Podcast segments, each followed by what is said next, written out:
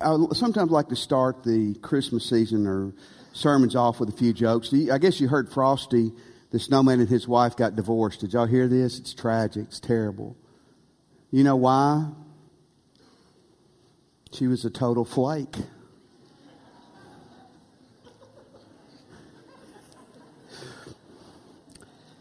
You know, we, we figured out, we know, but it's been affirmed that Santa Claus definitely is a man. That's nothing against women or anything like that, but that he is a man. And one of the clear indicators is, is that no woman would wear the same suit 300 years in a row every Christmas season. Amen? I mean, you can just hear this Christmas Eve her saying to him, are you going to wear that again? Well, it's comfortable. It's, it's not a skinny fit. It's kind of a casual, loose fit for him. And you like that? No? Okay, I'm changing the sermon. We're going to talk about tithing in hell this morning. So, if you got your Bibles, turn to Matthew 1. If you don't have a Bible, that's no problem. The scriptures will be on the screen, and we're going to talk about something that I believe is extremely relevant to you and to me and to all of us. And let, let's begin with this, and here's the, the heart of it. We, we regularly have to deal with people issues we have to deal with people problems. I was talking to one of our ministers, ministry team the other day, and, and we both kind of uncomfortably laughed, saying to each other, one of the things about life is you just got to deal with people problems. You got people issues. And there was a young man, he, he worked offshore before he went to uh, his gig. He had had all this planned out. He got his brother a shotgun for Christmas and his, his, his girlfriend some perfume and they were being sent to him and he had sent cards to him. Well, they got mixed up and the, the brother got the perfume and the girlfriend got the shotgun. Well, the girlfriend also got the shotgun with a note that was actually intended for her. And it said, I will be home in a few days. Please use this on yourself soon supposed to be the perfume, obviously. That would be a problem. Amen. That would be a people problem. Joseph had a people problem in verse 18. Now the birth of Jesus Christ took place in this way. When his mother Mary had been betrothed to Joseph, before they came together, before they were married, very bluntly, before they had sex, she was found to be with child from the Holy Spirit. One of the things that Joseph was not privy to right now was that the child was from the Holy Spirit. Now, if you were here last week's a quick review, if you were listening, uh, I'll take that by faith. But if, if you weren't, you've already forgotten. The Jewish marriage process in Jesus' area in his day was threefold. When you were young, you got engaged. Your parents may have got you engaged or a matchmaker when you were five, six, seven, or eight. Very scary thing, but a very true thing.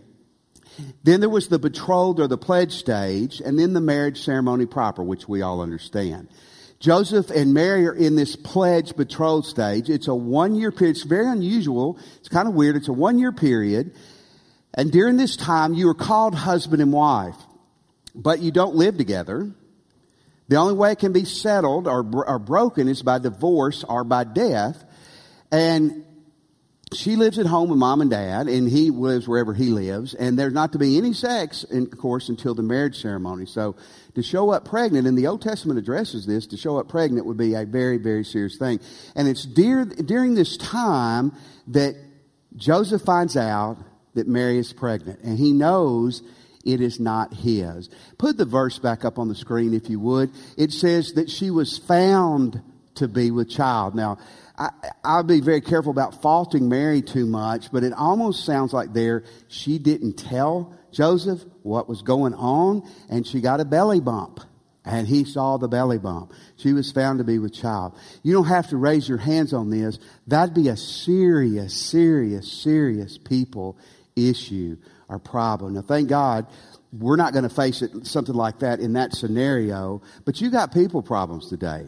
Are, you going to? You absolutely are going to. If you got any sense at all, you know you do. You, you, you may have them with your husband or your wife, or you have them with friends. You have them with a boyfriend or a girlfriend that you got to make some decisions in the near future about to, to stay with or to break it off. You have problems at work. You have problems with your boss. You have problems with your employee. One of the most common denominators about life is that we have people issues. That's never going to be settled this side of heaven. So here's the question. What do we do about it? How do we handle them rightly?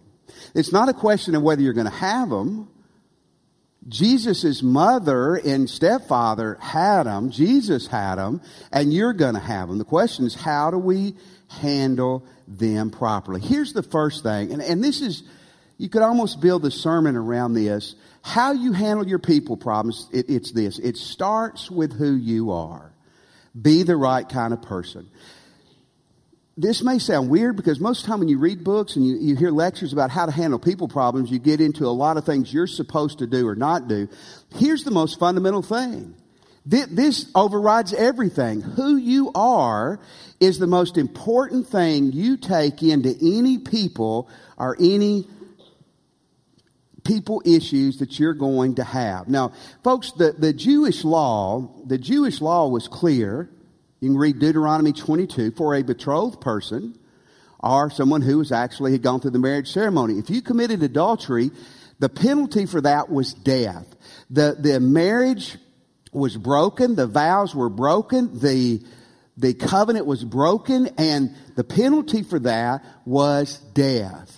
It's debated whether in Jesus' day that was still enacted because the Jewish people weren't a civil state. They were under Roman law, but it could still be enacted. It was a serious thing. So one option Joseph had was to push her out there and to have her executed. Wow. And they executed by stoning. That did not involve marijuana. That involved rocks. They threw, listen, they threw rocks at you or they gathered around you with rocks and beat you until you died. It was terrible. Here was a second option, and it may have been part of the stoning, but you, you submitted them to public disgrace. You went before uh, a court of rabbis, and they found your spouse or this person guilty, and they were publicly humiliated. Or there was a third option. And the third option was is that you could take your spouse before two witnesses and divorce them quietly. Now it's really interesting. Roman law at this time, in fact, Roman tradition, Jewish law, now I'm not saying the Bible, but the Jewish law in the, of the day, the Jewish thought of the day was that you needed to make it public. Not necessarily that you had to have them killed, but you needed to make them public because here's what you were doing. By you making them public, you were saying, I'm innocent. They did this. You're stepping away from their sin and their crime. And you're saying, I don't condone that kind of behavior. So it was almost expected that you were supposed to, you were supposed to make a public exhibition out of them to clear your name. But in verse 19, here's the key, I think, to the story.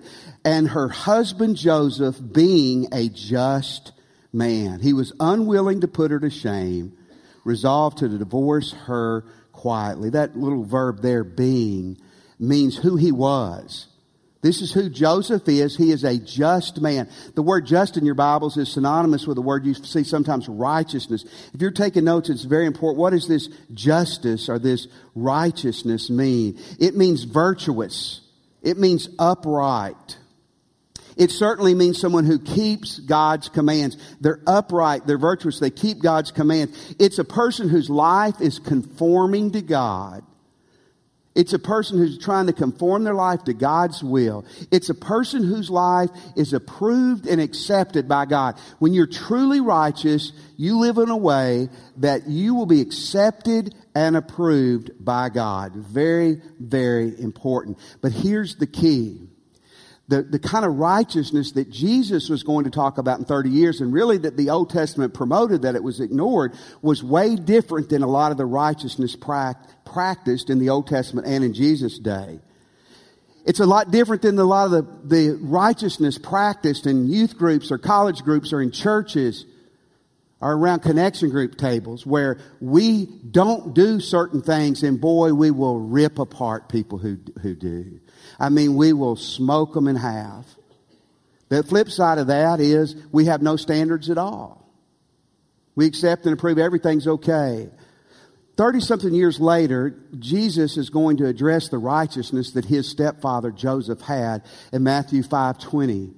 Jesus says this, these are powerful words, especially to church people. I tell you, unless your righteousness exceeds that of the scribes and Pharisees, you will never enter the kingdom of God. Listen, the Pharisees and the scribes were the most religious people they were. You, you couldn't show them up in a religious debate. They knew the Hebrew. They understood Greek. They, they knew God. Many of them had memorized Genesis, Exodus, Leviticus, Numbers, and Deuteronomy. Go home this afternoon and start on Leviticus and call me tomorrow. I mean, boy, and they, a lot of them were very meticulous in how they obeyed the law. But Jesus said, your righteousness stinks. And in fact, he said to his followers, unless you are more righteous than them, you're not even going to heaven. And they had to be going, my goodness, what can we do? Because these guys exercised the law so perfectly. And Jesus said that the righteousness that I'm looking for far exceeds just keeping the law. It's kind of righteousness that Joseph had 30 something years before Jesus was even preaching. What kind of righteousness is God talking about here? What do you need to take into relationships? You need to take into relationships absolutely truth. You have to have truth when you go into relationships and difficulties. But the righteousness Jesus talks about is a truth bathed in love and grace. If you're taking notes, write 1 Corinthians 16, 14 down. 1 Corinthians 16, 14 says, do everything in love. Have hard conversations. Fire people. God forbid if you had to divorce, if you breaking up with people, hold the truth but do everything in love. In 2 Peter 3:18, it says continue to grow in the truth and in grace. I'm paraphrasing that grace, undeserved, unearned favor, and grow into truth. See what Jesus said that he wanted from you and me, what Joseph, the kind of righteousness he had, was not a snooty, churchy, look down, point at you, I'm better than you righteousness. It was a righteousness that said, yes, we're all sinners and sin is wrong. See, we fall off the horse on one of two ways. We're either mean or we're either, oh, everything's okay. Everything's okay. You remember the story in John chapter 8 where a woman is caught in adultery? Do you remember that story? It's interesting. They bring the woman to Jesus. She's been caught in adultery, but they don't bring the man. How many of you understood it takes two there? Where was the man? It was probably a setup. And they bring her to Jesus and they want to kill her. Do you remember that? Because the law said to kill her. And Jesus starts writing on the ground. And we don't know what he was writing. Was he writing their sins or the names of the women they were running around with? We don't know. And then he says, Hey, you want to kill her? He may even tossed him a rock and says, Go at it. But only if you, if you're without sin yourself.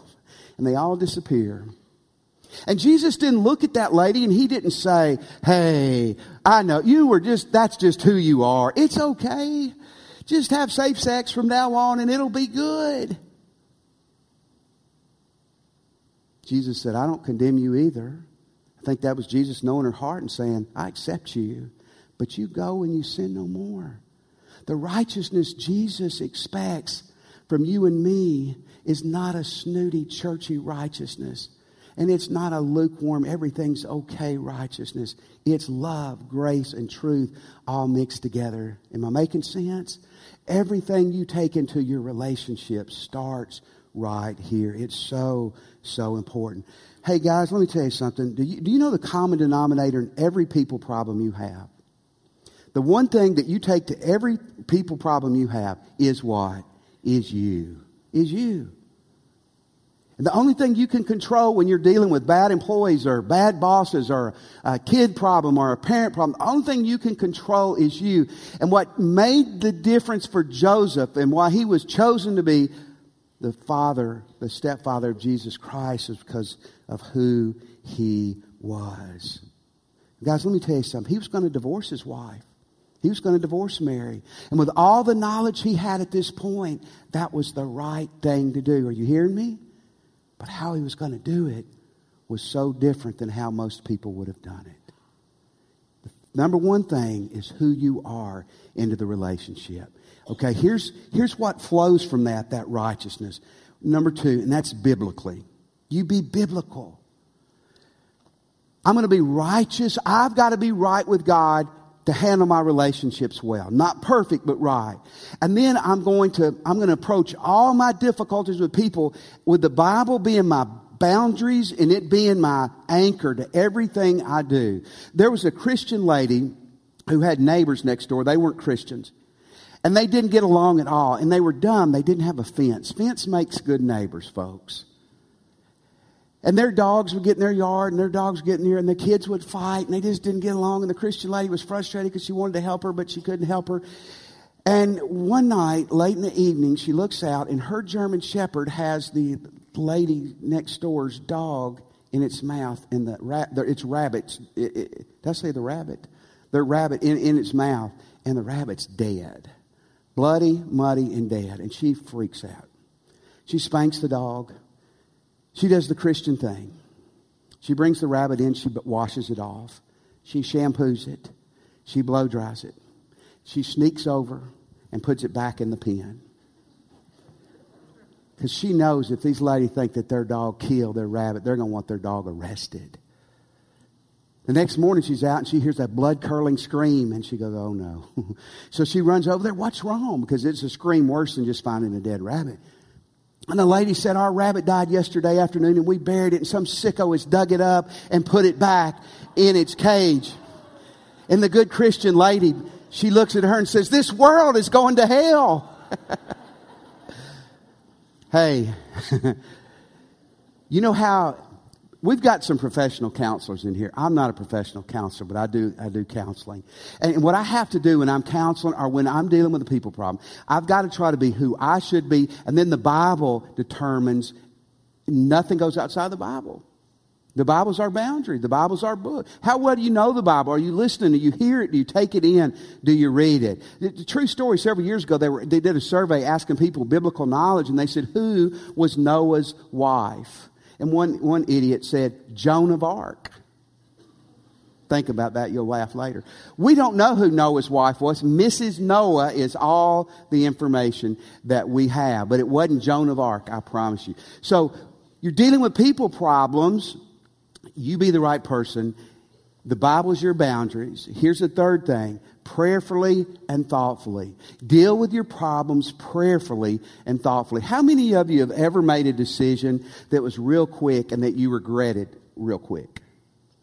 You know, you really lay into somebody, you let them have it, and then, oh my goodness, I shouldn't have done this. This was an email a lady sent to her ex fiance Dear John, I've been un- unable to sleep since we broke off our engagement. It shattered me. I can hardly live without you. Please forgive me for the terrible things I said about you and your family. You really are handsome, despite what I said. Your absence is breaking my heart. I was a fool to leave you. Nobody can take your place. I love you so much. I have my phone with me all the time. Please call as soon as you get this email. Love always, Linda. P.S. Congratulations on winning the lottery yesterday. Joseph shows us so much here. Look in verse 20. But after he had considered these things, after he had considered, the word consider there is, is a great word. It means to ponder. It means to be deliberate, to weigh in your mind. And, and one of the things, listen, when you're dealing with people issues, you need to use your stinking head. Think and pray. And the bigger the problem, the more help you need from God. Would you agree with that? And so you read your Bible, you listen to your Bible, and you ask God, God, what should I do? Speak to me, God. And if you've got an open heart, God has an open mouth. He will speak to you. Ask God. Handle your problems prayerfully and thoughtfully. Here's a, another thing that flows from Joseph's righteousness. Treat them as you want to be treated. Treat them as you want to be treated. At the end of verse 19, it says Joseph was unwilling to put her to shame, but resolved to divorce her quietly. The word shame means to make an example or exhibit. It's making a trophy of someone. You know, you put them in their place and you hammer them and you're just going to hang them up outside of your window so everybody can see how good you are and how rotten they are. I'm not saying that other person may, they may be rotten. We have to be real careful about wanting to make a trophy out of them. Someone said some of us like to make a point and then we like to stick our enemies on that point. Matthew 7 12, Jesus would say, some 30 years later, and I'm quoting from the King James I learned years ago do unto others as you would have them do unto you. For this sums up the law of the prophets. You know what he was saying there? You want people to make a point out of you? You, you want people to shame you publicly, to disgrace you? Then you go for it. By the way, what goes around comes around. Matthew 7, a little earlier, Jesus basically said, The way you judge others, you'll be judged. So handle people the way you want to be handled. Listen, you may have to, again, very few t- situations, you may have to divorce. You certainly may have to break up with somebody. You may have to fire somebody. You may have to tell the boss, I'm not coming back anymore. You may have to tell some friends, I can't hang out with you anymore. But do it. Treat them the way you want to be treated from a heart of righteousness. Let me give you some good news, and I think this is good news. Here's a, another big thought God will show you how to handle the person. God will show you how to handle the person and the situation. Again, in verse 20, after Joseph considered these things, an angel of the Lord appeared to him in a dream, saying, Joseph, son of David, don't fear to take Mary as your wife, for what is conceived in her, it was not, it's not illegitimate. This is from the Holy Spirit. This is from the Holy Spirit. And then look in verse 21 She will bear a son, and you will call his name Jesus. He will save his people from their sins. Your son's going to be the Savior. The name Jesus means God saves. And in verse 22 and 23, all this took place to fulfill what the Lord had spoken to the prophet. This is Isaiah. The virgin will conceive and bear a son, and you shall call his name Emmanuel. Emmanuel means God with us. Jesus is never called Emmanuel throughout the New Testament, it, but it's a description of who he was God and man walking the earth. You see, Joseph needed some answers. He couldn't get them all, but he got enough. God told him what to do, and he was telling him basically how this was going to play out, who your son's going to be. He's Jesus. This is what he does. He saves. He's Emmanuel. This is who he is, God among us. I want to tell you something. If you'll really, if you'll seek God and you're open God will show you what to do. You may not hear what he eh, like what he always says, but God will show you. Here's the fourth thing: obey God and keep obeying God. Obey God and keep obeying God. And I put that keep in there for a reason. Verse 24 Joseph woke from his sleep. He did as the angel of the Lord commanded. And he took her as his wife. But he knew her not until she had given birth to a son, and they named him Jesus. Wow, this is tough. God tells him what to do, and he does it. They marry. They do not have any kind of sexual relationships until after the baby's born. Virgin birth, virgin conception. The Bible does say they had children after that. Jesus had brothers and sisters. But not until Jesus was born. I don't know about for you, but I know for me, sometimes it's hard to hear what God's telling me, and then it's really hard to do what God's telling me. And God may be telling you, you you've got to deal with that situation with that person. You're dating somebody you're not supposed to be dating, and you need to break it off. And then you keep obeying God because I didn't get married till I was 35. So I know what it's like. You, you say, well, I'm to, I'll break it off and you break it off and you feel good. You have a peace and then boom, the loneliness and the brutality of not having somebody. And then you're driving down the road and you hear a song and it reminds you of them. Am I, does this sound familiar? And you're a man, so you don't really cry, but you tear up a little bit. Make sure nobody's looking. Then you call them just to check on them, right? You just text them. We're broke up, but I still care about them. And then two weeks later, what's you're, you're back in that situation again that you shouldn't be in. God may tell you something with a person. It's going to be difficult to do. But if God's telling you to do it, you obey God and you keep obeying God. And here's the, the icing on the cake, and I think it really is icing on the cake. God's going to take care of you. God will take care of you. But he knew her not until she had given birth and had a son, and they named him Jesus. Okay. Man, for Joseph and Mary, they got to stay together. The relationship was righteous. I'm going to tell you, do not ever think, we're going to look at this more next Sunday morning, that their life wasn't really difficult. That people did not, a lot of people did not buy into the virgin birth. And there's some uh, some agreement on some scholars from John chapter 8, way uh, past the woman in the well story, where 30 something years later, the Pharisees called Jesus a Samaritan, which means that you're a half bred Jew, that they were actually taking a shot And you don't know who your daddy is, boy. So it's going to be really hard for Joseph and Mary, but they obey God. And in the end, we would say 2,000 years ago, it worked out great, didn't it? And I want to tell you this morning, it may work out great for you. That, that relationship may be restored and reconciled and, and everything may be good. It may not because relationships take two. Did you hear me? I was, I'm 55 minus 20. I'm 35. I spent most of my life thinking everybody could be fixed. Some people can't be fixed because they won't be fixed. And you know what? That's okay because we can't fix them. I'm responsible for me. You're responsible for you. And I sure hope it doesn't happen, but sometimes very few divorce has to happen. Sometimes you do have to break up. Sometimes you do have to fire that person. Sometimes you do have to go get a new job. Sometimes you have to find new friends or you have to put boundaries with family members and say, if you're not going to change, this is how we're going to have to do life together. Sometimes it doesn't work with us and them, but here's God's promise to you and me. When we do what's right, God will take care of us. Some of you need to hear that this morning. God will take care of you. Your job, my job, do what's right, and God will take care of us. God will take care of us. How many of you have seen the movie The Nativity that it came out like 2004, 2005? Any of y'all seen that movie? None of us. We're going to show that this afternoon, and it's required to keep a membership. You have to be back up here to watch it. It's really like it's not brutal. I mean, it's it's a good movie. It's not Hallmark, okay? Sorry, women. You need to watch it. It's a good movie.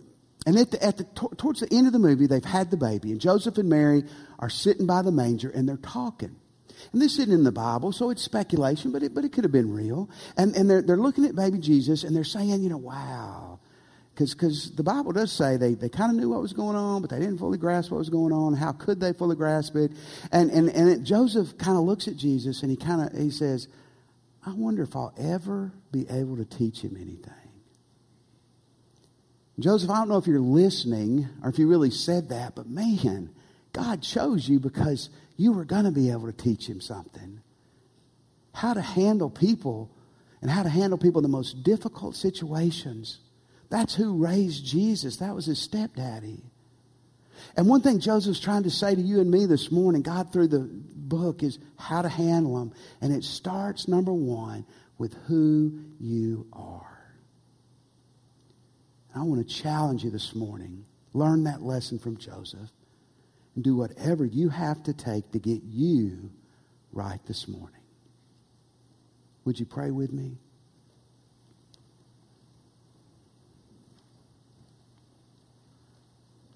This morning, if you're a Christian, I do hope that you will do whatever you need to do to get square with God so you can do people and do life with people the best. If you're not a Christian or you're unsure if you're a Christian, you're ready to give your life to Jesus, pray with me. Pray with me and just say, Jesus, I'm, I'm a sinner. And I want to repent of my sins. Jesus, I believe you're God's Son and that you died and arose for me. Jesus, come into my heart. And I surrender my life to you. Let me have your attention. We're going to stand in just a moment. Maybe today you've asked Christ to come in your heart and you're ready to do that. Listen, that's the most important thing there is. That's the beginning of righteousness. When we stand, come if you're ready and give your life to Christ. Or if you want to wait till after church, I'll be at this door. Ministers will be down here. But you, you cross that line with Jesus this morning before you leave here. Maybe you'd like to join our church. We would love to have you. You can come and do that when we stand, or you can do that after church. We are a church that wants to stand on truth, bathed in love and grace. And if that's what you're looking for, come and join us. Christian, maybe where you're standing, or maybe at the altar, maybe praying with a minister, you need to get right with God because you, you are maybe you're not in a position to deal with people properly. Get your heart right. come let us pray for you about that situation or that person. Ball's in your court. Let's stand. As God leads you,